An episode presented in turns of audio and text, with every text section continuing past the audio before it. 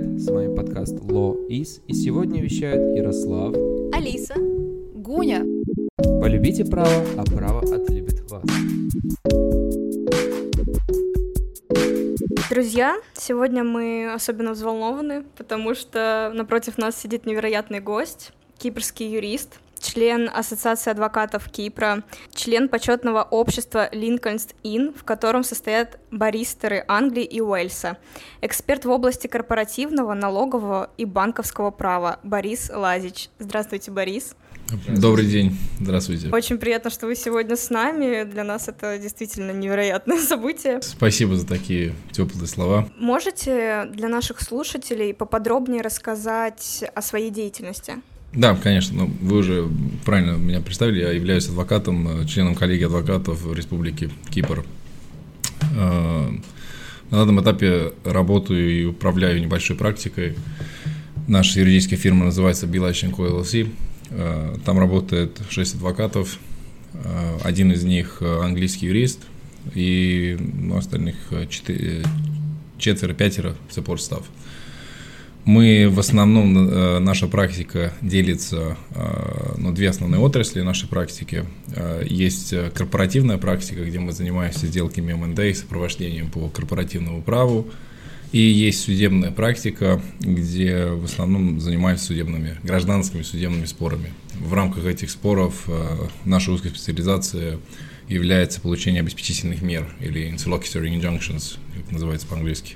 Ну, мы еще перевод будем опять помечать в комментариях, потому что у нас слушатели, да, у нас разный уровень английского, конечно, но поэтому вы не стесняйтесь говорить обязательно и тот, и другой вариант, конечно. Я понял, спасибо.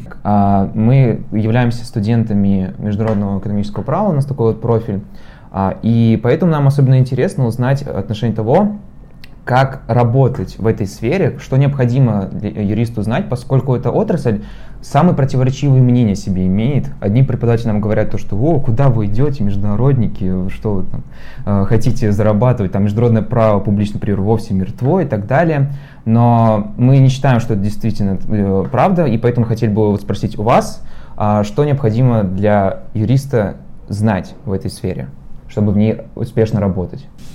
Я вам прежде всего скажу, международным делом называется, наверное, любое дело, где присутствует ответчик, истец или лицо, которое из разных юрисдикций. Да, то есть это можно уже назвать это дело международным.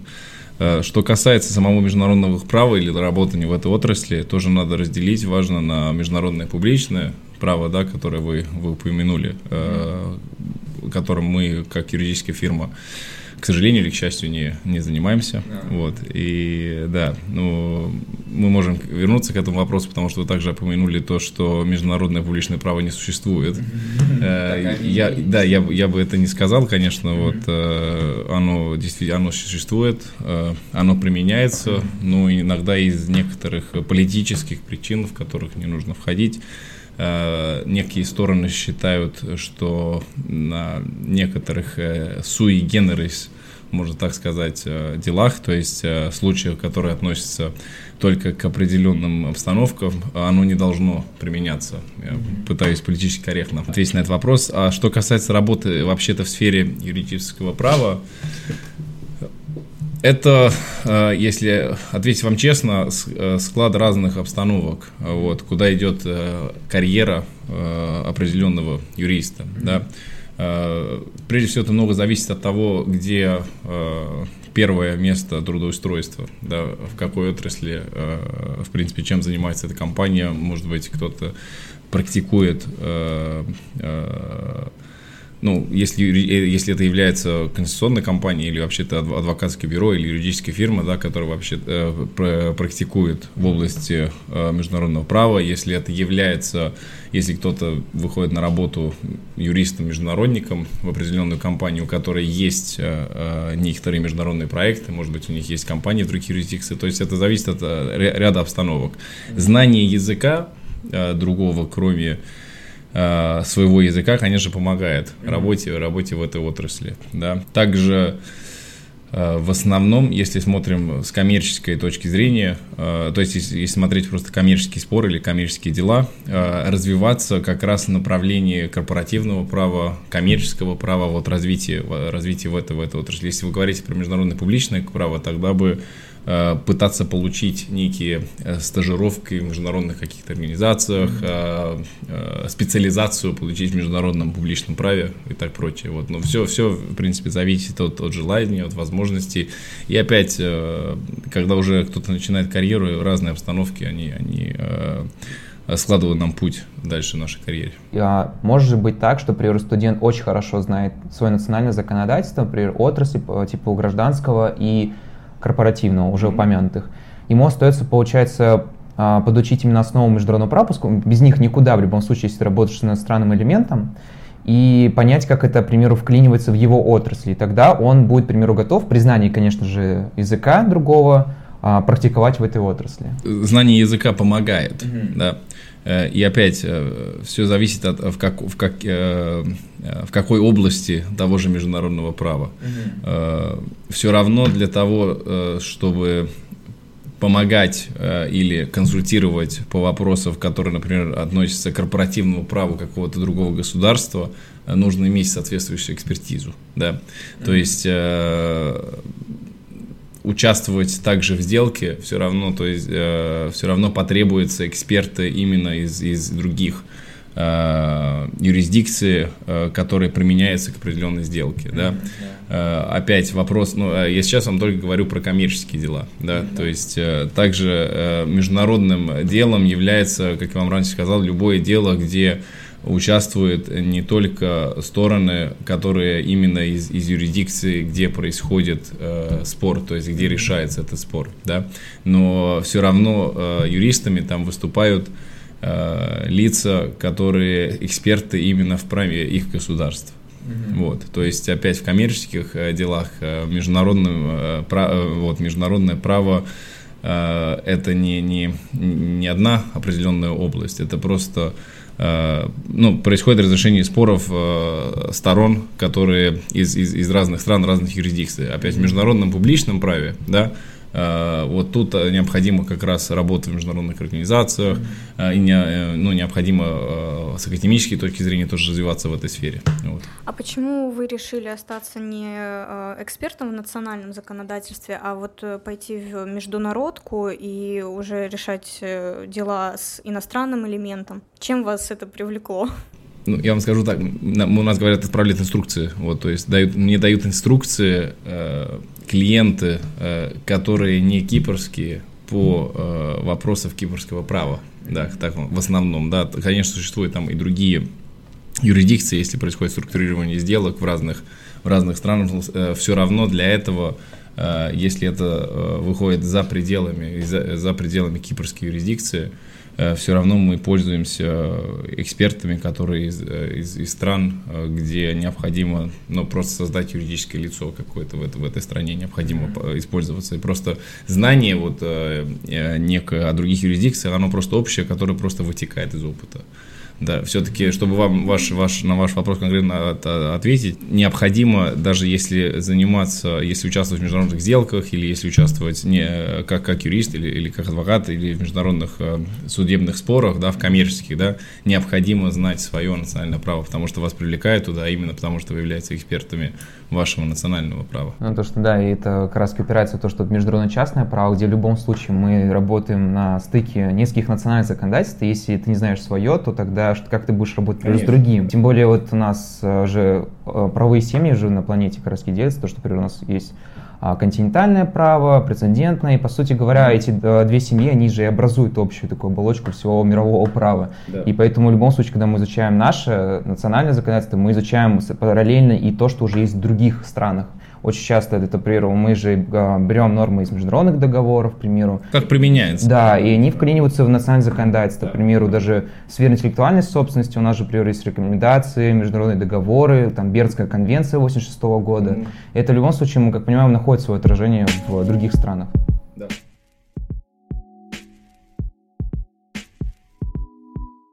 Как мы уже сказали, вы член Ассоциации адвокатов, и поэтому у нас такой вопрос. Каков уровень судов и судей в Европе, и что можно из насущного перенять в судебной системе в России? Я предпочитаю и надеюсь, что, и, если смотреть в Европу в целом, что, конечно же, уровень и судей в Европе, и в России, он соответствующий, у них всех есть необходимые квалификации, чтобы они вышли на эту должность. Да? Я могу вам ответить про кипрские судьи, с которыми мы выступаем по-русски, правильно тоже сказать, да?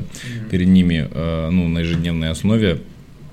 Это, конечно, разумеется, что это высококвалифицированные юристы, что они независимы от исполнительной власти, независимы от законодательной власти.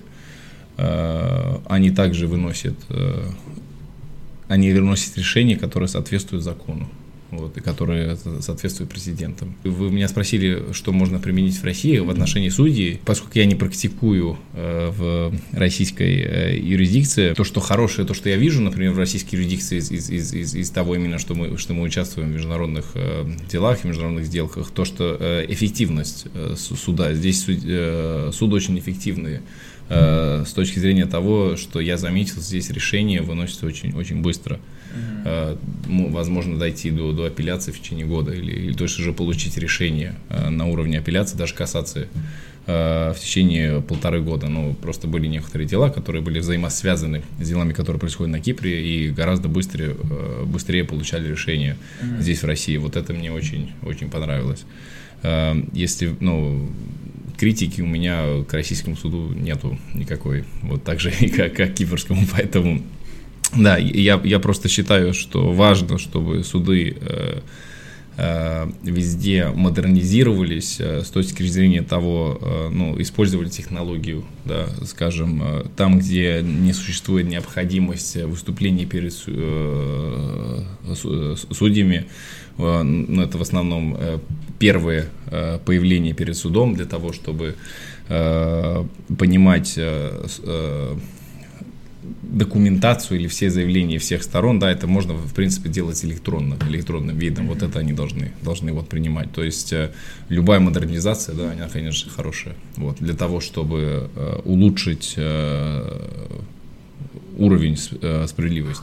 Действительно, сейчас цифровизация во всем мире, это действительно важно, и тогда немного затронем пандемию, она до сих пор актуальна, к сожалению. Как проходили ваши судебные заседания в это непростое время? Это были онлайн-процессы или какая-то другая система? Самих заседаний не было в онлайн-процессе, были как раз вот эти первые заявления, где... существует, например, заявление на дополнительное законодательство, кто-то хочет предоставить в суд. Каждая из сторон могла написать свои аргументы, позиции, отправить это в судье, и суд выносил решение. Но заседания в отношении самих разбирательств не происходили в онлайн-режиме на Кипре. Можно в Великобритании, например, в Англии это происходило. Да, мы участвовали в некоторых делах, как кипрские эксперты, когда существовала необходимость отправить инструкции английским адвокатам, и арбитраж, и суды в Англии во время пандемии как раз происходили в онлайн-режиме. Да, да. То есть, разбирательств у нас не было. Возможно, только некоторые заявления можно было подать в суд в онлайн-режиме или попросить новую дату, и тогда сам суд нам путем имейла, то есть судья через его или ее помощников отправляли нам новые даты заседаний и все прочее, что, в принципе, до ковида необходимо было делать перед судьей. Вот. То есть, это как раз ускорило все процессы, и не было необходимости идти в суд для таких несущественных, можно сказать, вещей. Да. То, что начали обращаться, я понимаю, таким средством, как Alternative Dispute Resolution, то, что альтернативное средство разрешения споров, как их называют. Арбитраж, медиация и все прочее, да. Да, это очень популярно стало, да, в этот период? Альтернативный способ разрешения споров, он всегда довольно популярен, я думаю, они в основном прописываются в контракте, потому что процедура гораздо быстрее, да, но во время ковида увидел ли я то, что увеличилось, но в основном это относится к контрактам, которые заключены до ковида. Mm-hmm. Вот, и там же стоит выбор юрисдикции как пункт в контракте, да, mm-hmm. то есть, из-за этого я не могу сказать, что ковид как-то повлиял из моей практики на увеличение разрешения споров путем арбитража или медиации.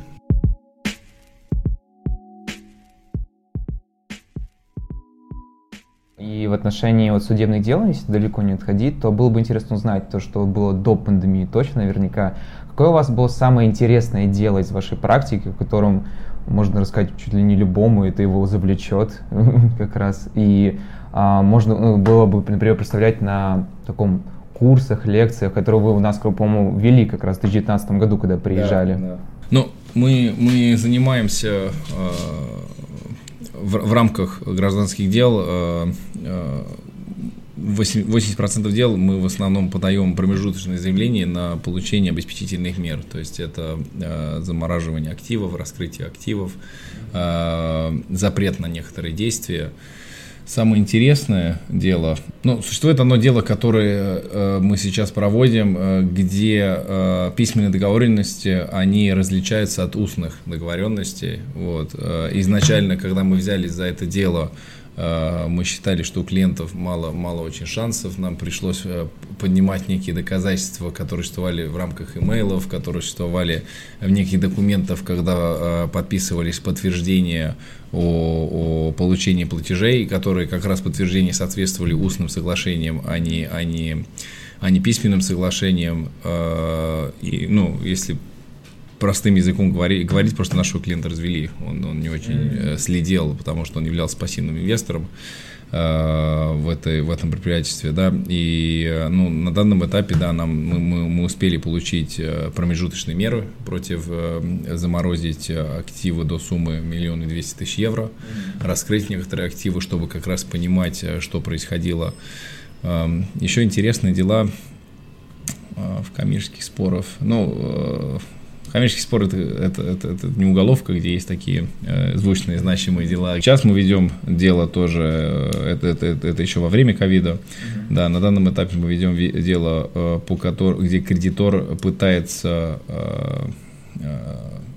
исполнить залог на акции одному крупного предприятия, которое не находится на Кипре, оно находится в другой европейской стране. У него залог, несмотря на то, что кредитование являлось 3 миллиона евро, там залог на целое имущество, которое стоимость превышает 40 миллионов евро. Кредитор косвенно через миноритарных акционеров получил запрет на любые действия внутри этой компании, как раз чтобы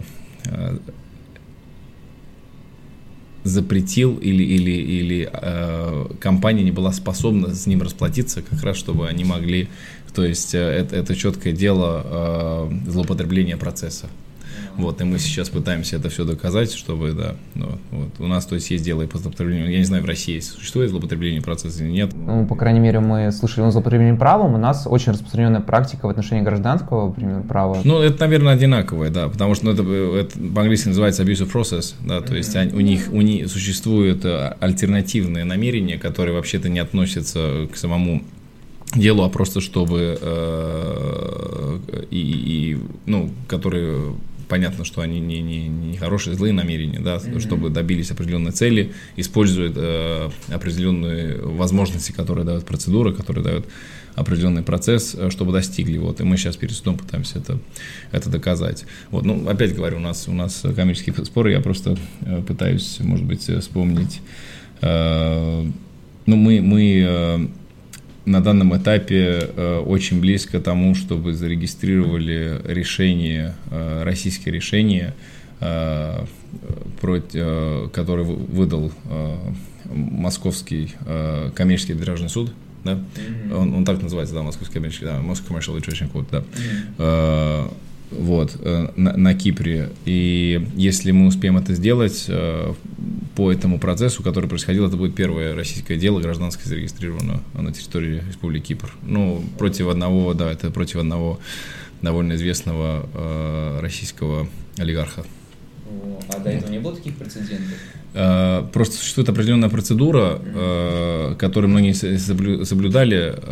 Соглашение между Россией и Российской Федерацией, это еще старое соглашение между Россией и Советским Союзом, где востребовано, то есть для того, чтобы регистрировать решение российское на Кипре, необходимо отправить всю документацию дипломатическим путем и получить изначально решение, если истец, то есть заявитель, не проживает или не имеет любой резиденции на территории Республики Кипр, я сейчас с точки зрения Кипра, да, необходимо отправить все документы дипломатическим путем и получить разрешение от самого российского суда. Многие не делали эту процедуру, и из-за этого все заявления эти были неуспешные в гражданских делах. В уголовных было очень много, да, под как раз в рамках двухстороннего соглашения между Россией и Кипром. Но это еще старое соглашение из Союза. Интересно. Если уйдут новости по этому делу, можете с нами поделиться. Да, было еще одно довольно... Я вот сейчас, мы пока разговариваем, вспоминаю. Мы успешно защищали от заявления... Несколько, если я хорошо сейчас помню, 13 решений украинского суда пытались зарегистрировать на Кипре.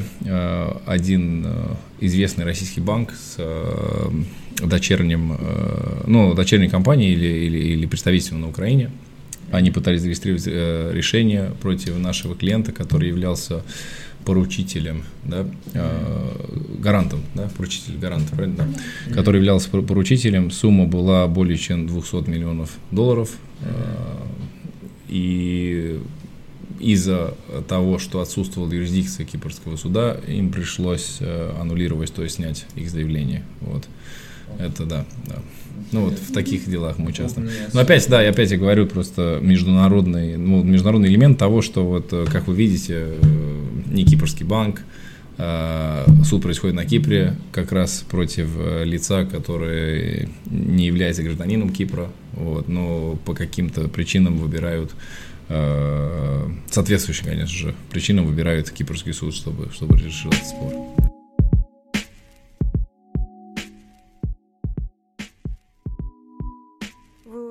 Упоминали, что необходимо юристу... Какой язык необходимо знать? Да, вы уже говорили, что юристам лучше всего знать еще язык помимо своего родного языка. Ну, это помогает, да, для общения как раз с экспертами иностранными и для клиентов, которые... Вот. Но самое важное юристу, который практикует в одной юрисдикции, знать язык этой юрисдикции. Вот, и иметь соответствующий запас слов, тоже, чтобы мог выразиться и доказать дело своего клиента. Да. Ну, как мы знаем, вы знаете 5 языков. 4 языка, но просто вы там упомянули сербский и хорватский. Сербский язык и хорватский, они не отличаются. Вот, могу сказать, там существует... Да, я сам серб по национальности, мы называем этот язык сербским языком. Вот. Вот, по политическим или другим вопросам, вот в Хорватии его называют хорватским, но он оба языка официально признаны как языки. Да. А у меня вот вопрос, какой вот именно язык такой базовый? Вот, например, французский, я знаю, что многие международные договоры, они на французском написаны, то есть вот юристу... Лучше всего начать, пока он не знает, в какой он хочет, с какой страной он хочет работать. То есть он может начать с французского, например, если он знает английский уже. С французского. Французский важен для юриста-международника или... Опять говорю, смотря где. Для работы в международных организациях, да, где присутствует элемент международного публичного права, о котором вы говорили, да, после английского, да.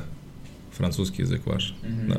Но после английского всегда, вам так скажу. А что касается международных соглашений, опять, любое двухстороннее даже соглашение не между двумя странами, если мы уже говорим про международное публичное право, оно обычно написано на изначально на языках тех стран, то есть они же двухязычные, на официальных языках всех стран, и, насколько я знаю, в основном там стоит и английский перевод текста. Да. Ну, поэтому, если, например, юрист хочет приехать на Кипр практиковать, у нас уже приходила юристка с Кипра, которая работает там, получила образование в Украине, поехала туда работать и регистрировать компании там, то есть тоже такой распространенный дел, как я понимаю, и она сказала то, что обязательно нужно знать английский язык, без него здесь делать нечего, вот так вот утвердительно прям сказала, что юристу-международнику не знать английского языка — это просто все. Это значит, что не международный. Ну, конечно. Но опять надо отличать юриста и адвоката. Для того, чтобы заниматься юридической, практиковать как юрист на Кипре, необходимо иметь статус адвоката. Вот, и быть членом коллегии. Для практики в любой международной сфере, да, ну, на данном этапе так мир устроен, язык является, и английский язык является самым важным, можно так сказать. Без английского языка очень сложно. Ну, слава богу, что он простой такой, да, еще достаточно. Мне кажется, в любой сфере важно знать английский язык, потому что это сейчас главный язык международный. У нас поэтому даже уже с школьной программы уже с первого класса начинают дети учить. Конечно, кто как получается, это все зависит от человека, но именно у нас даже сейчас компании, не только ИЛФы, то есть International Law Firms, и также и местные российские фирмы уже требуют обязательное знание хотя бы на уровне advanced английского языка. Опять, где присутствует любой элемент трансграничности, так скажем, да, необходимо знать иностранный язык, но в этом случае это английский, да. Да. Ну да, поэтому слушателям такая рекомендация наша, изучайте английский язык, не только на... Да. Сначала важно изучать свои задания, которые вам ставят в университете, вот, это очень важно, да. А вот потом уже можно улучшать язык. Вот самое важное — хорошо учиться, вот, и знать, потому что мы работаем с клиентами, и любые там, если вас берут как эксперты, юристы, все-таки они вас берут за ваши юридические знания, да, и юридические мозги, если так можно сказать, да, а все-таки знание языка уже это не первичное, а вторичное, вот, поэтому иностранного языка, надо свой язык знать, вот, и потом, если есть возможность хорошо выучить иностранный язык, да, тоже в этом случае, но он помогает, конечно, в коммуникации, да.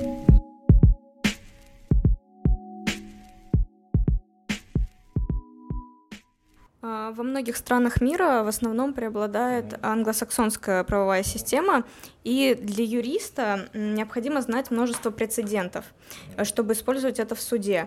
В России и в Европе в основном романо-германская система права, и прецедентное право мы не изучаем, но только если самую яркую судебную практику, так, для общего развития. Какую систему вы считаете более объективной, и нужно ли ввести изучение прецедентов в классическое юридическое образование в странах, где преобладает романо-германская система права? Для того, чтобы делать сравнение, да, между системами, к сожалению, вот я очень мало знаю про романо-германскую систему, да, я работаю в англосаксонской системе, можно так сказать, вот, и я могу ответить на ваш вопрос как, ну, как английский или как кипрский адвокат в отношении прецедентов, что вы упомянули, и их значимость, почему они важны, вот в этой сфере, если вас да, просто я не хочу говорить, что лучше, что хуже, важно, чтобы юридическая система работала, да. Скажем, что в английских, то есть в странах, где применяется англосаксонское право, она в основном в целом работает. Да.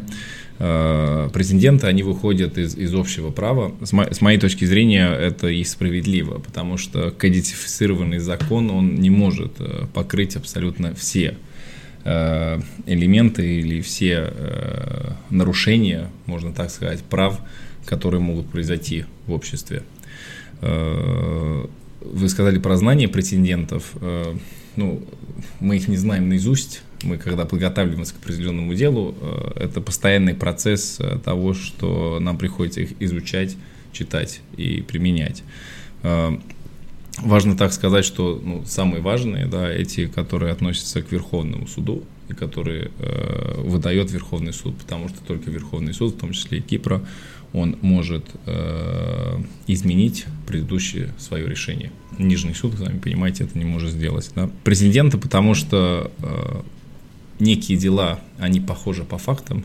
Также мы, когда ищем соответствующие президенты для определенного дела, мы изначально, в лучшем, смотрим дела, которые были примерно похожи по фактам, чтобы принесли прецедент. Если это отсутствует, тогда по данному юридическому вопросу смотрим мышление судьи, потому что прецедент, он также существует, то есть для того, чтобы посмотреть и уточнить саму интерпретацию и применение закона. И я считаю, что прецедент и прецедентное право закрывает большинство неопределений, которые могут существовать по некоторым нарушениям, которые происходят. Потому что мы что отсюда требуем, чтобы суд некоторые нарушения, которые происходило, либо это гражданское, либо это уголовное, чтобы, если он не может его исправить, чтобы адекватно либо компенсировал или наказал этого человека, который это сделал. Да. Это лицо, не только человек. Да, у нас поэтому высказываются уже такие точки зрения, что нам нужно вводить потихоньку институты прецедентного права. У нас уже в том году, насколько помню, Верховный суд уже закрепил такую практику, что его позиция обязательно для нижестоящих инстанций, то есть тем самым он закрепил как раз такие основы для прецедентного права. И сейчас из примеров СНГ, если брать, у нас очень хорошее развивается в Казахстане. Там уже подготавливают юристов, потому что там открыли международный финансовый центр, и там уже подготавливают юристов, которые будут изучать именно прецедентное право, чтобы там создать тоже свой международный коммерческий арбитраж, там разбирать споров и сделать модель по типа того, что на Кипре сейчас есть. То есть тоже, чтобы и регистрировать там компании можно было, и разбираться в случае чего. То есть именно пошли такому пути. И поэтому у нас даже есть такой вопрос, это интересно, у нас связан с бизнесом. То есть очень проблемная тема в России – это иметь бизнес, и зарегистрировать компанию, к сожалению. И поэтому даже у нас, например, крупнейший наш IT-гигант, из-за того, что здесь не развитое законодательство по компаниям, как сказал сам генеральный директор этой компании Яндекс, зарегистрирован в Нидерландах. И многие компании также выбирают путь регистрации в других странах, из-за того, что в России необходимо это все-таки еще пробелы в законодательстве закрыть.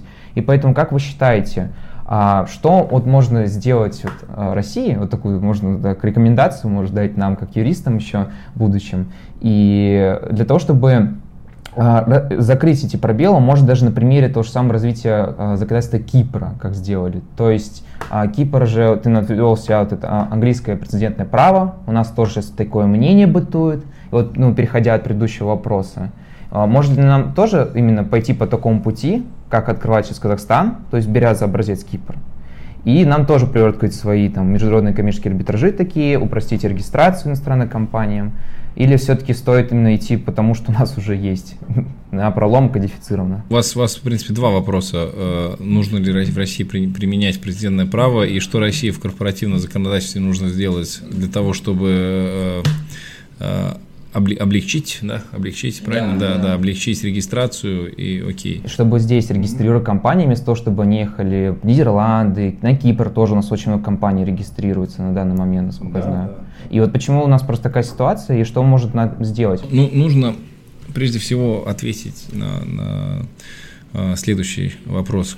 Почему регистрируются компании в Нидерландах, на Кипре, в некоторых юрисдикциях, то есть в основном это делается для защиты активов. Некие считают, что иностранное законодательство лучше защитит определенные активы, потому что обычно регистрируется компания. И, может быть, отсутствие доверия к местной юрисдикции по разным причинам. Я не говорю, это правильно, неправильно делать. И также делается ли это из-за каких-то налоговых льгот. То есть, может быть, причина защиты актива, налоговых льгот, или, в принципе, потому что кипрская, нидерландская или какая-то компания, она понятна на международных сделках, всем легко.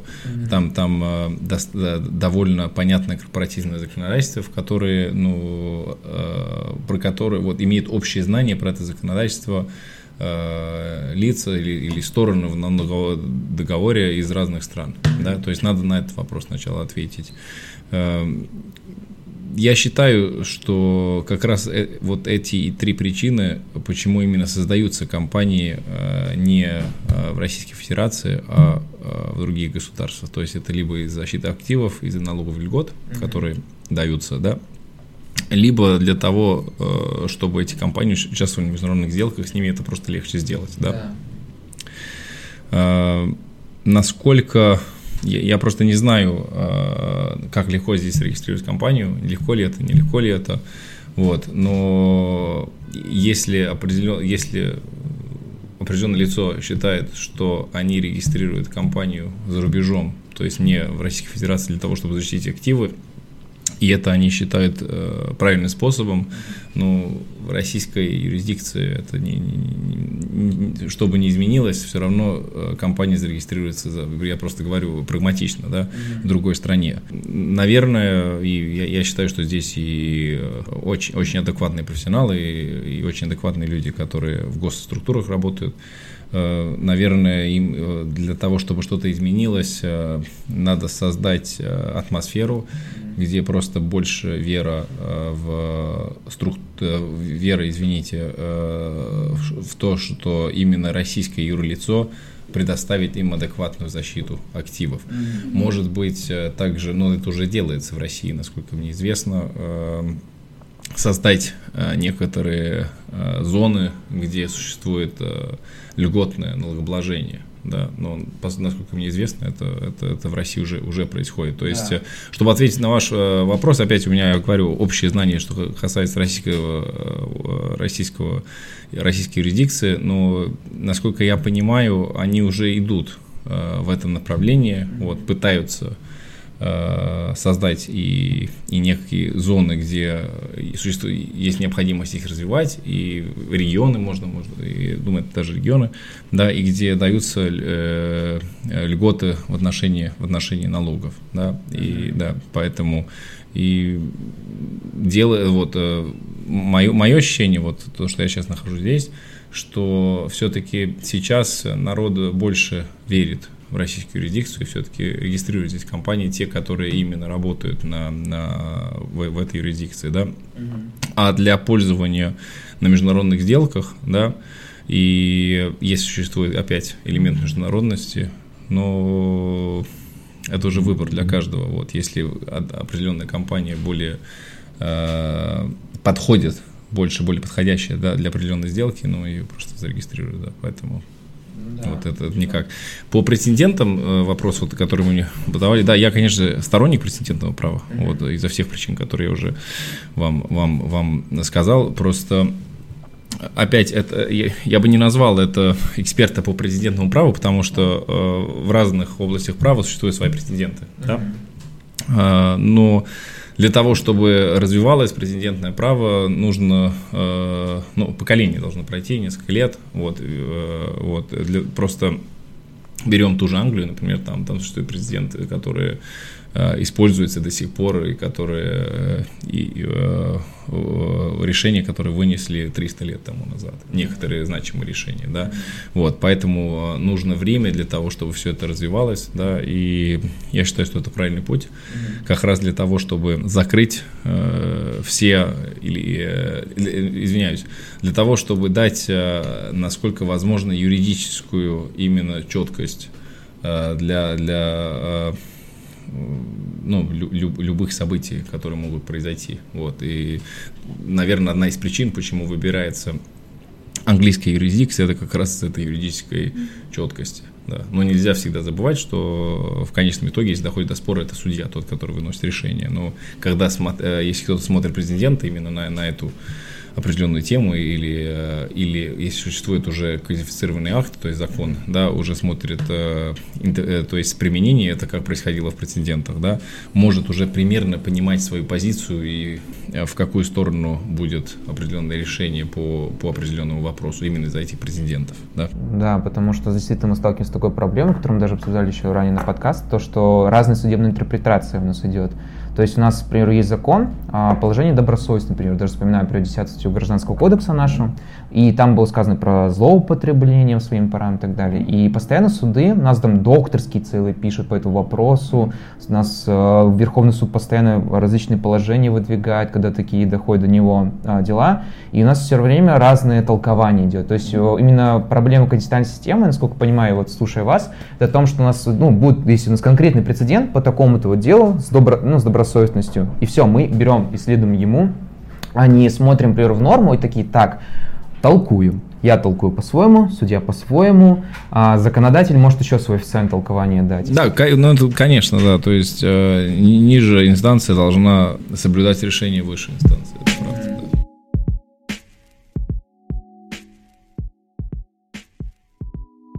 Тут необходимо дать небольшой дисклеймер. Во время записи подкаста нас попросили перейти в другую комнату, поскольку наша бронь удачно истекла.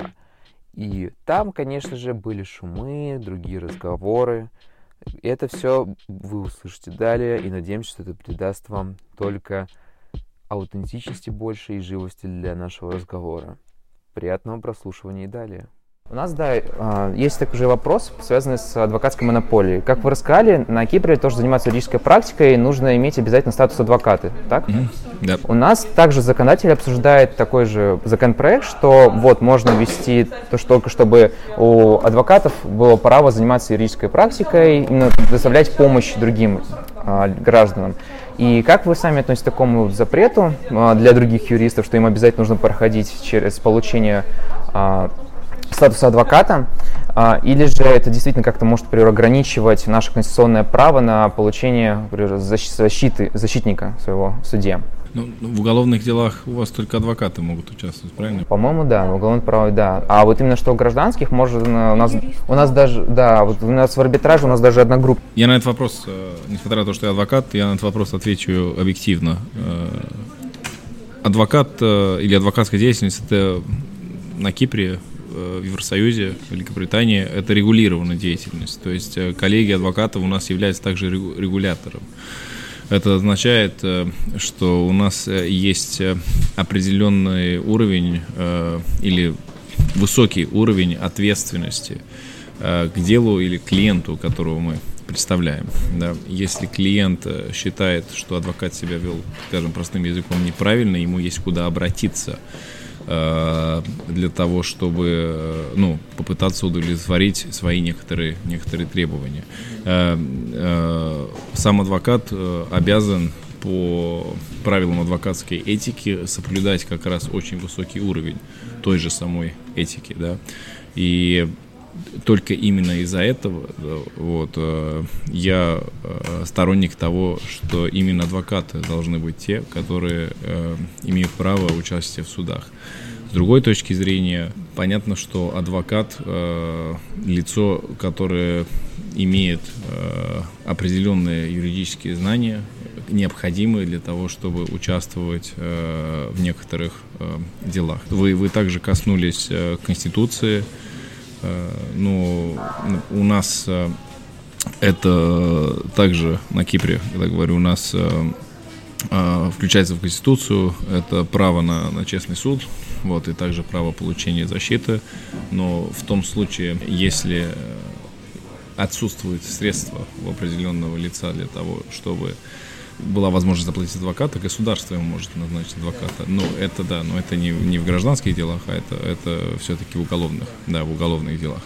Коммерческие гражданские дела существует возможность себя представлять, вот, и такого запрета, в принципе, не может быть. Только в этих делах, ну, и в уголовных делах также существует возможность себя самого представлять, но просто стороны в деле, они обычно выбирают адвокатов именно как раз из-за знания и судебной процедуры, и закона, и правовых нормах, да, и из-за опыта ну и из того, что это является их профессией, вот это и есть их специализация, да, представление сторон в судах. Вот. Также для того, чтобы стать адвокатом, нужно определенные экзамены пройти, да, и это значит, что ставится определенная норма, кто, в принципе, может участвовать, что это довольно квалифицированное лицо, которое может участвовать в системе процессов, которое могло удовлетворить требования представления клиентов в судах. Ну, на самом деле, да, такая вот позиция у многих адвокатов также наша наблюдается. У нас просто единственная такая сложность, что получить статус адвоката – это долгая процедура у нас, потому что у нас обязательно нужно помощник адвоката, по-моему, 2 года отработать, потом еще сдать экзамен, который сдают по… Это год, и экзамен еще. Да, да, и там сдают, вроде по статистике, каждый второй только сдает, поэтому… Но зато квалифицированная юридическая помощь будет оказываться. Конечно. Это верно. В Великобритании даже сначала там баристер, да, учится. Ну, да, но нет, есть выбор, есть там двойная профессия. В Англии есть солистер, который… Ну, кстати, солистер сейчас тоже может получить high rights of audience, как называется, то есть выше право выступлений в судах, и он становится солистер-адвокейт. Вот. Но традиционно профессия разделена. Солистер тот, который встречается с клиентом, все абсолютно собирает, и когда, если доходит до судебного дела, обычно отправляют баристеру, который только идет в суд. Вот. Раньше невозможно было напрямую отправлять инструкции баристеру, то есть клиенту. Это надо было делать через солистера. Сейчас есть некоторые баристеры, которые public access. То есть постепенно это как бы объединяется? Ну нет, не вместе, все равно разделена профессия, да.